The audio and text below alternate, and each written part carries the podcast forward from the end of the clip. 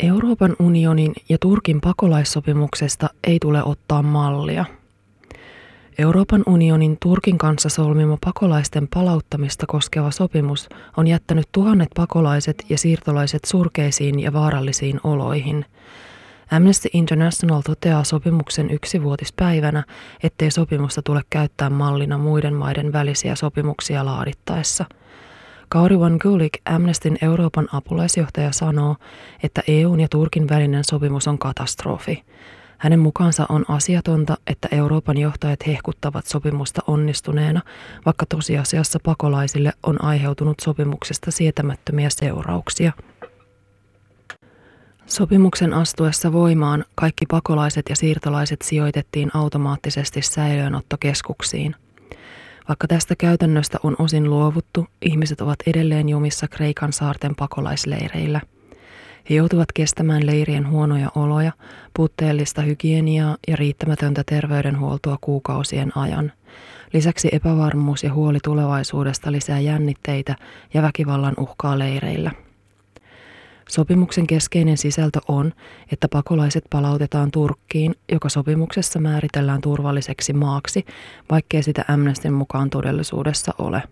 Turvapaikanhakijoita on palautettu pikakäännytyksellä ilman mahdollisuutta hakea turvapaikkaa Kreikasta tai valittaa palautuspäätöksestä. Tämä rikkoo kansainvälisiä sopimuksia. Kauri von Gulik toteaakin, että niin kauan kuin Turkki ei ole turvallinen maa, EU pitäisi toimia yhteistyössä Kreikan viranomaisten kanssa turvapaikanhakijoiden siirtämiseksi Manner-Kreikkaan ja muualle Eurooppaan. Kenenkään ei pitäisi kuolla Euroopan oven suussa, eikä tämän kaltaista sopimusta tulisi koskaan toistaa missään. Bahrainissa pelätään uusia väkivaltaisuuksia – Amnesty International on kehottanut Bahrainin viranomaisia pidättäytymään liiallisesta voimankäytöstä kansannousun vuosipäivään liittyvissä mielenosoituksissa. Bahrain on liukumassa ihmisoikeuskriisiin, sillä viime viikkoina mielenosoittajia on hillitty väkivalloin ja mielivaltaisin pidätyksin. Myös sananvapaus on heikentynyt. Amnestin mukaan Bahrain on kriittisessä käännekohdassa – Kulman vuoden ensimmäisinä kuukausina turvallisuusviranomaisten käyttävä mielivaltainen väkivalta on lisääntynyt huolestuttavasti ja maassa on myös toimeenpantu ensimmäiset teloitukset vuoden 2011 kansannousun jälkeen.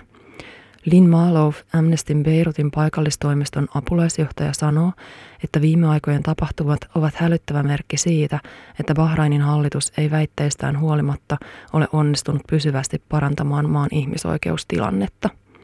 Maalov vaatii, että viranomaiset hillitsevät turvallisuusjoukkoja ja kunnioittavat ihmisten oikeutta kokoontua ja ilmaista mielipiteitään. Muussa tapauksessa tilanne voi karata hallinnasta.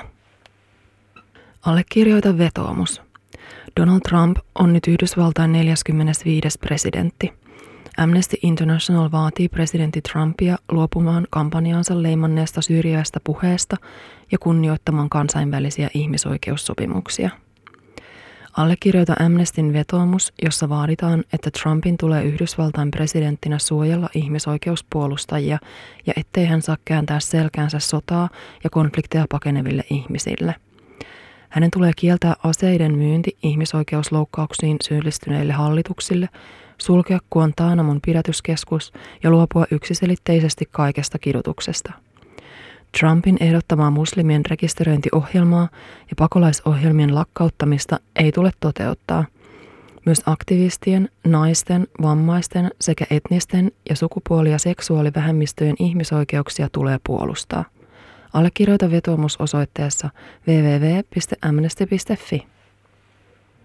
Uutiset luki Noora Mäkelä Amnestin Turun ryhmästä.